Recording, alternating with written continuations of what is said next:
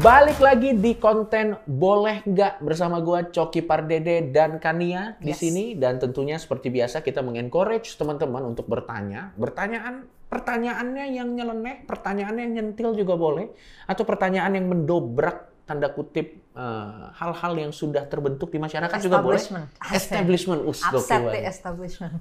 Sadis. Kita akan coba kita kita akan coba kasih perspektif lain ya, yang mungkin bisa menjadi referensi teman-teman. memprotes perspektif kita juga boleh. Silahkan, silahkan kolom. diprotes prospek, eh, perspektif kita. Karena kita mengencourage tanda kutip eh, sebuah diskusi, Ya. sebuah Ya diskusi, kebebasan berpikir lah. kebebasan berpikir. Hmm. Baik, langsung aja ya. Ini ini per- mungkin episode ini akan cukup menarik, mudah-mudahan ya. Hmm. Ini dari Nur Fadila, dia bertanya, haruskah menikah? Hmm, menarik sekali ini. Hmm. Ada curhatnya sedikit, gue bacain Curhat aja. dibacain juga. dibacain. Aku cewek umur 28, belum ada niatan nikah. Berarti ini menurut dia, dia yang belum ada niatan nikah. Hmm. Ya. Karena merasa sendiri pun aku bisa hidup bahagia. Tapi setiap akhir percakapan sama ibu selalu saja ditanya, apa nikah? Hmm. Sampai dikira nggak mau nikah karena pencinta K-pop. Padahal nggak ada hubungannya. Mohon maaf, saya juga setuju. Apa hubungannya pencinta K-pop dan tidak mau nikah? Oh, karena mereka kan punya idol boyband boyband itu. Itu kali ya, kayaknya Mungkin, mungkin ibunya punya itu. perspektif yang salah tentang itu. Oh, iya. Saya iya. bukan fans yang berharap diperistri idolanya. Terima kasih Orang- curhat jujurnya, Ya. Nur Fadila. Baik, baik. Dan eh, sayang sekali ibu Anda tidak memiliki perspektif yang tepat tentang Anda ya, bahwa eh, mungkin ibu Anda berpikir bahwa Anda ingin dinikahi oleh siapa salah satu personal Iya, BTS mungkin. Idolnya ya. Oke, Apa, baik. eh, iya. Oke, kalau gitu langsung aja. Eh, ini ada juga pertanyaan yang yang tentang sama, Sama, ya? tentang Hmm. tentang menikah juga. Ini dari laki-laki sekarang dari Goyu Ardian. Hmm. Dia bertanya, boleh nggak tidak menikah? Ini bukan tentang finansial, bukan tentang suka sesama jenis. Ini lebih tentang kebahagiaan. Tolong dibahas Kak Kania dan Bang Coki. Mungkin sebelum lo jawab, Kania, eh, mungkin pendapat yang sudah terestablish di masyarakat kan seolah-olah seolah-olah itu adalah keharusan Hmm. Hmm. bahkan di beberapa uh, di beberapa opini di beberapa kepercayaan bahkan seolah-olah itu adalah sebuah kewajiban gitu. Hmm. Nah mungkin kita bisa kasih perspektif lain. Kalau menurut lo sendiri kan Ya. mengenai pernikahan bagaimana? Pertama gini dulu ya, kita Hmm. lagi-lagi eh, ngelihat dari eh, background sejarahnya manusia itu sendiri ya. Hmm. Cuma secara simpel aja. Secara simpel Ya, baik. jadi kan simpelnya gini deh Cok, lo ngeliat manusia ini sebagai makhluk hidup atau organisme itu kan Hmm. untuk bisa menurunkan gen-gennya atau berkembang biak lah. Itu Hmm. kan dia harus kawin kan. Betul. Jadi dia nggak bisa membela diri, Ya. ya kan? Walaupun dalam kasus beberapa kasus tertentu, saya yakin ada beberapa orang yang berharap bisa membelah diri, mungkin. Oh iya. karena iya. mungkin tidak menemukan pasangannya.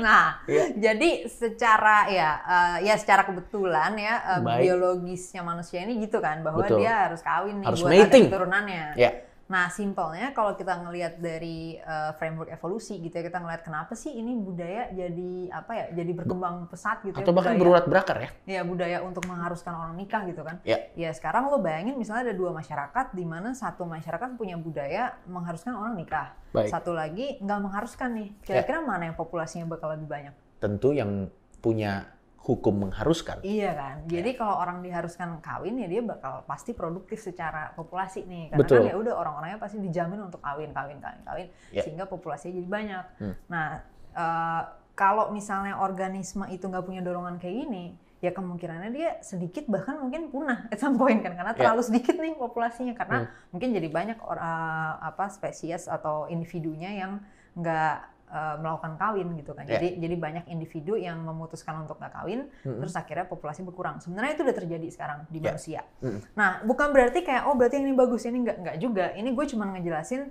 uh, dari sisi gimana akhirnya budaya yang inilah yang survive gitu kan. Ya. Maksudnya yang jadinya dominan hampir di seluruh dunia ada semacam pandangan bahwa ini harus nikah nih gitu ya Betul. manusia tuh harus nikah dan nikah tuh jadi semacam kalau dalam tradisi kepercayaan agama segala macam kan uh, nikah selalu diasosiasikan dengan sesuatu yang baik gitu ya Betul. maksudnya sesuatu yang ibaratnya blessing lah, uh, Ya. berkah segala macam karena Hmm. emang uh, lagi-lagi kalau secara biologis ya kita sebagai organisme seksual ada kebutuhan untuk kawin kalau Hmm. mau bisa survive ya spesiesnya gitu. Ya. Kalau misalnya kita kagak kawin, kagak survive nih spesiesnya bisa punah Ya. gitu kan.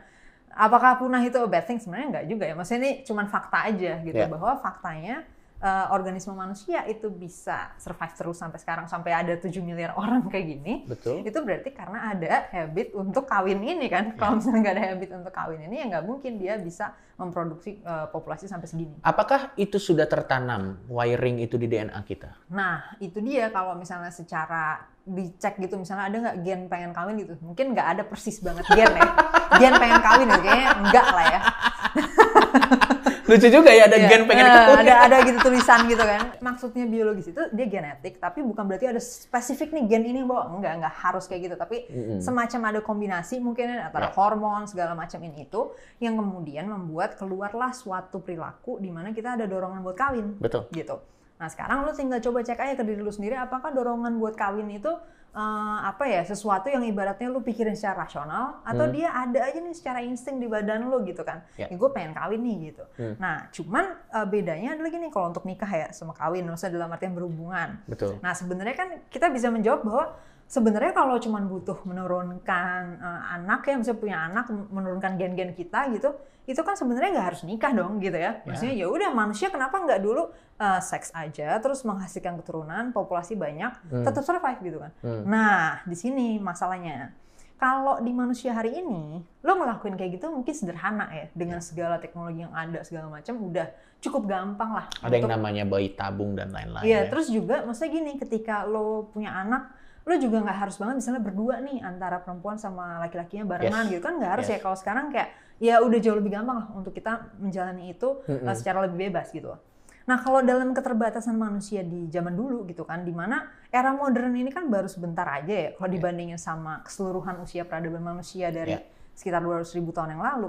Jadi Hmm. selama itu kan hidup manusia tuh ya di gua-gua, ya maksudnya nggak kayak sekarang gitu kan. Ya. Nah jadi cost untuk menjamin anaknya survive itu tinggi banget gitu. Hmm. Makanya sekarang ini lagi-lagi. Bahwa dengan kondisi kayak gitu, kalau misalnya nggak ada suatu konsep yang namanya pernikahan ini yang mengikat terutama si laki-laki dalam hal ini Ya. untuk eh, dia bisa eh, committed gitu ya ke Hmm. si cewek gitu kan dan menjamin untuk eh, sumber dayanya itu ada buat anaknya survive itu bakal susah dong ya karena eh, again ya cewek-cewek dalam kondisi hamil kan ya bakal susah dong untuk melindungi dirinya sendiri dan segala macam lagi-lagi ya beda dengan kondisi hari ini Ya. yang tentunya hal itu udah sangat-sangat mungkin gitu kan sangat-sangat bisa dilakukan Hmm. tapi di zaman itu Tidak ada. Eh, ya ya almost impossible susah gitu kan Hmm. nah sehingga eh, konsep perkawinan ini semacam untuk mengikat ya itu Hmm. satu dan yang kedua adalah konsepnya juga eh, ini kan ter- terkait dengan virginity juga ya Ya. di mana orang menikah itu untuk menjamin si perempuannya ini eh, kalau udah dinikahin dia siap dikawinkan gitu kan dan sebelum itu dia virgin gitu dia Hmm. belum dikawinin nih sebelumnya gitu Ya. nah konsep keperawanan sendiri kenapa waktu itu penting sebenarnya sederhananya kita bisa ngelihat bahwa zaman itu lagi-lagi ya belum ada eh, tes DNA segala macam kan Hmm. jadi ketika si laki-laki itu jadi pihak yang mencari sumber daya gitu, yang hunting segala macam, mungkin ya jadinya nggak survive dong kalau dia nggak menjamin si ceweknya ini beranak-anak dia gitu. Ya. Misalnya dia capek-capek nyari nafkah, tapi anaknya bukan anak dia kan, gennya dia nggak survive. Dan gitu. karena tidak ada tes DNA pada saat itu, Iya. salah satu yang paling mungkin, bukan salah satu yang paling mungkin, satu-satunya yang paling mungkin dilakukan adalah ya kalau dia masih virgin Hmm. sama laki-laki ini dia punya anak ya kemungkinan pasti besar anaknya dia. itu pasti Heeh. anaknya. Ya. Nah, tapi again ya, ini adalah konsepnya karena ya ketika manusia dengan irasional lah, dengan Ya, ya, instingnya ya. gitu ya. Jadi kalau sekarang misalnya gue mikir, ya gue nggak harus juga sih misalnya punya anak dengan gen gue gitu kan. Ya kan bisa, bisa aja kan. Ya. Jadi itu kan Ya. konteksnya kayak ya dari zaman dulunya nih, pas manusia ibaratnya ya masih jauh lebih dodol lah daripada sekarang gitu. Hmm, Ya walaupun hmm. sekarang mungkin masih ada juga yang di situ. Sisa-sisanya ya. Sisa-sisanya masih Ya. ada juga. Iya, iya, iya. Nah, dengan background ini, terus eh, jadi ada dorongan-dorongan tadi tuh yang udah wired kan jadinya, kayak Iya. udah biologically eh, evolve nih di dalam gen-gen kita. Hmm. Nah, makanya eh, nggak heran kalau secara apa ya, secara independen di berbagai daerah di dunia bisa berkembang nilai yang sama gitu. Iya. Bisa bisa berkembang bahwa eh, ada dorongan untuk eh, orang tuh menikah. Iya. Nah, terus yang kedua, kalau untuk perempuan, tadi kan di komennya sempat disebut ya, saya udah umur 28 gitu. Iya. Nah, untuk perempuan biasanya tuh lebih didesak untuk lebih cepat lagi gitu kan. Hmm. Nah, ini kenapa? Simpelnya gini, kalau dari sisi survival lagi ya, uh, produktivitasnya cewek itu kan jauh lebih kecil daripada cowok ya. Hmm. Uh, cowok untuk naruh sperma butuh berapa menit sih atau berapa jam sih gitu kan maksimal. Nah sementara kalau cewek untuk melakukan reproduksi itu kan butuh sekitar setahun sampai dua tahun sampai anaknya benar-benar survive ya. Ya. Jadi dari mulai hamil, melahirkan, menyusui. Betul. Nah, oleh karena itu dengan lifespan yang sama, misalnya kayak cewek 20 uh, cewek 40 tahun misalnya hidup Hmm. dengan cowok 40 tahun hidup. Hmm. Tentunya daya produktivitasnya jauh dong, Ya. ya kan? Cewek kalau misalnya dia baru mulai ngelahirin atau ya hamil ngelahirin itu di umur misalnya 30-an tadi, Hmm. ya tinggal tersisa berapa tahun nih untuk sampai dia udah nggak bisa lagi melakukan kehamilan dan kelahiran segala Ya. Makanya ada desakan tadi ya. Iya, Hmm. sedangkan kalau di cowok bukan cuman dia butuh waktu yang sebentar, Hmm. eh, sperma dia juga akan terus terproduksi sampai kapan pun juga. Itulah yang menyebabkan uh, banyak laki-laki walaupun sudah tua tetap hidung belang ya. Tanda kutip maksudnya. Karena dorongannya masih dorongannya ada, itu masih masih ya. masih ada. Mm-mm, dan karena emang dia terus juga masih produktif terus. Sementara kalau di cewek nggak kayak gitu. Betul. Nah dengan kondisi kayak gini lagi-lagi kalau misalnya kita nggak develop suatu Hmm. eh, tadi ya tradisi apa itu yang membuat perempuan harus kawin secepat-cepatnya itu tadi. Once dia udah mens gitu kan udah siap Hmm. hamil langsung kawin gitu. Ya lagi-lagi populasi manusia nggak bakal se-survive sekarang gitu ya. Ya. Lagi-lagi untuk survival ya. Hmm, but again, gue juga nggak bilang lagi-lagi ya, gue juga nggak bilang uh, bahwa survival itu yang baik gitu. Sebenarnya kan kalau Ya. kita lihat sekarang kebanyakan sebenarnya. Dan ya, harus ada yang dan mungkin kalau ini jokes ya jokes harus ada yang ditumpas-tumpas. tujuh miliar ini udah kebanyakan nih, udah kebanyakan. ya ya. Nah, gitu kan ya. Jadi cuman cuman uh, ya itu dengan secara instingtif kita, Ya. ya, kita melakukan itu gitu. Nah itu itu backgroundnya. Ya. Sekarang masuk ke zaman sekarang nih, ya kan Hmm. orang mulai mempertanyakan kayak haruskah gue nikah gitu kan? Boleh nggak Hmm. sih kalau gue nggak nikah? Nah ini uh, sebenarnya agak ag- agak kompleks ya. Maksudnya gini, karena tergantung uh, tergantung uh, apa yang Kebutuhan penting kita. buat lo. Itu Nah, dia, itu dia, itu dia jawabannya. Tergantung eh, apa prioritas lo, apa, apa kebutuhan yang terbaik buat lo, dan apa mimpi-mimpi lo mungkin. Iya, karena kita jadi lebih punya pilihan-pilihan ya. Betul. Nah, misalnya dalam konteks eh, ngerasa harus nikah atau enggak, kalau di Indonesia emang banyak keterbatasannya aja sih kalau misalnya Iya. lo nggak nikah ya. Hmm, Itulah ya, masih cukup Hmm. tradisional lah. tradisional, konservatif, mungkin Iya. apa pun Nah, lah itu. Eh, jadi mungkin ya orang-orang yang nggak nikah bakal dapet sentimen negatif gimana Betul. gitu ya. Tapi lagi-lagi eh, lo juga bisa memilih sebenarnya komunitas tempat lo ada juga ya. Kalau Ya. misalnya ternyata ada kok komunitas yang udah nggak gitu lagi gitu kan, maksudnya udah udah lebih maju gitu ya. Ya pindah ke sana. Mm-mm, lo bisa pindah ke situ dan bahkan di dalam Indonesia sendiri mungkin ada lah ya Ada. komunitas, yang kecil Yang pertemanan kecil. pertemanan kita Ah. itu termasuk yang nggak bakal punya lah sentimen negatif terhadap hal kayak gitu. Ya. Nah cuman yang berikutnya mungkin lebih ke dampak legalnya juga kali ya. Gue Hmm. gue belum tahu sih apakah. Tapi emang ada dampak legal yang langsung kena gitu? Kayaknya nggak ada. Nah, gue belum tahu apakah misalnya lo tinggal di suatu daerah ternyata ada perda yang menyulitkan Mewajibkan. lo. Ah, Iya kalau oke. lo tinggal bareng atau apa jadi nggak Oke, bisa gimana baik, gitu kan. baik. Itu kan mungkin aja ya. Kayak Hmm. gitu-gitu sih kalau di Indonesia sangat mungkin lah hal kayak gitu terjadi ya. Hmm. Terus juga misalnya terkait dengan anak lo. Kalau misalnya lo nggak mau nikah tapi lo mau berkeluarga misalnya, jadi Hmm. kayak ya udah gue mau punya anak aja, tapi gue nggak harus ada kayak suami terus Betul. berkeluarga gitu, Betul. kan bisa juga ya. Ya. Tapi lagi-lagi kalau di Indonesia ya belum tentu nih Hmm. secara legal Hmm. bisa mulus-mulus misalnya ya. Ya. Mungkin ada yang jadi bakal ya hambatan segala macam lah. Ya, makanya sebenarnya dari da- dari penjelasan Kania yang sangat baik tadi Hmm. dengan paham kenapa satu kebudayaan atau satu opini atau satu aturan itu bisa terjadi, kita akan selalu bisa ngecek.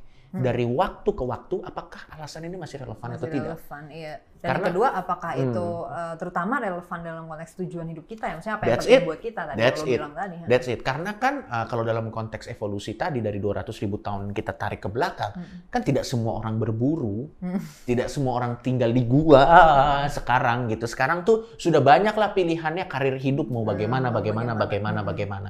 Ya jadi sekarang mungkin buat jawabannya untuk Mbak Nabi, Mbak, Mbak siapa tadi tadi saya lihat dulu ya. Ini penting nih. Iya. Untuk Mbak Nur mungkin, uh, ya Anda cepat-cepat tidak tinggal dengan ibu. Kalau masalah K-popnya lanjutin aja, nggak masalah.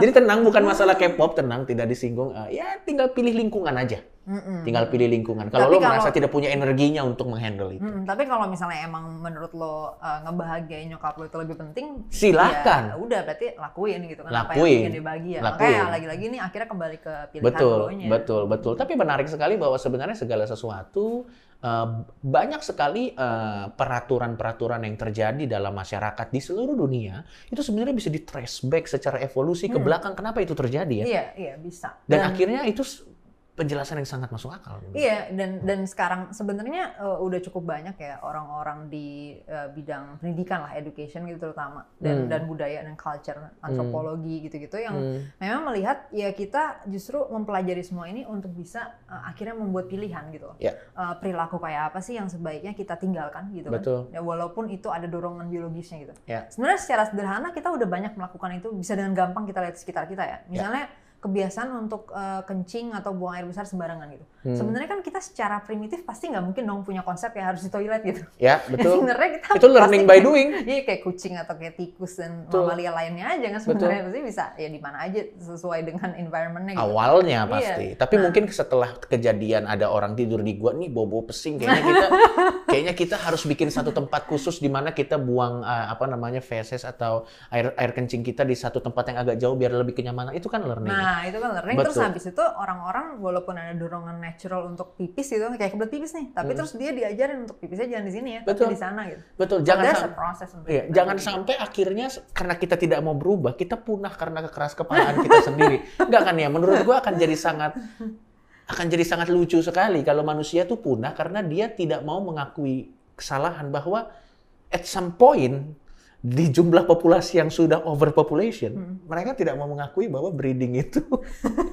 sudah tidak relevan.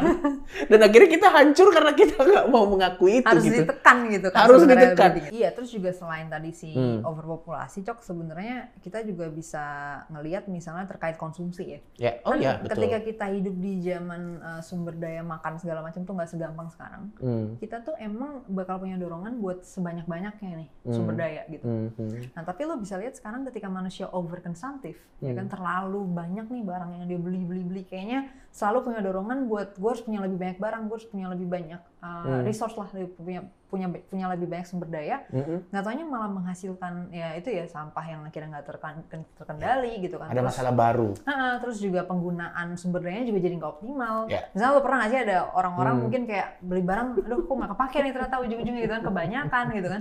Punya mobil Ya. 20, terus nggak tahu nih mau dipakai buat apa Betul. gitu kan segala Ya, macam. Nah ini betul. kan sebenarnya karena awalnya pasti ada dorongan irasional Ya. untuk ngelakuin ini gitu. Karena emang kita secara instingtif untuk bisa survive ya butuh Ya. nih ada dorongan buat kayak betul, gini kan. betul. Nah tapi sekarang apakah itu masih Relevan. apakah harus kayak gitu ya kan? Apakah kita harus sebanyak-banyaknya aja atau kita bisa uh, lebih rasional gitu Iya. menimbang lagi ya kan Betul. konsumsi kita tuh baiknya Betul. kayak gimana? Karena kalau misalnya nanti semua resources di bumi sudah mulai berkurang, Hmm. di manusia di bumi sudah overpopulation, inilah dan anda-anda dan ibu anda yang menyebabkan Elon Musk bikin roket ke Mars. Karena di bumi sudah tidak ada lagi. Coba Anda bayangkan, karena ibu-ibu tetangga-tetangga yang yang yang mungkin ngotot bahwa ini adalah jalan yang dia paksakan keturunan di bawahnya, akhirnya jadi overpopulation dan akhirnya para saintis harus putar otak gimana caranya supaya resources ini bisa tetap ada. Iya. Ya kalau nggak bakal ada ya cabut koloni ke planet lain gitu dan itu pun kan ya nggak tahu ya kalau kita akan terus begini siapa tahu cicit kita udah di bulan nanti dia punya koloni whatever gitu. Oke. Ya, jadi sebisa mungkin dengan kita ngobrol ini lebih bisa lah ya menimbang uh, budaya dan perilaku mana yang harus kita koreksi lah. Betul, betul. Dan semuanya balik lagi ke kalian masing-masing. Yes. Ya. Kalau begitu terima kasih banyak dan silakan isi kolom komentar ini dengan opini kalian. Kalau mau me- memprotes apa yang kita bilang, boleh. Ya. Atau mungkin kalian ada yang ingin ditanya, kalau mau tanya, tanyalah yang nyeleneh, tanyalah yang nyentil, Iya. karena kita suka diskusi yang uh, yang yang yang yang seru. Seru. Yes. Sampai ketemu lagi di boleh. Sampai ketemu.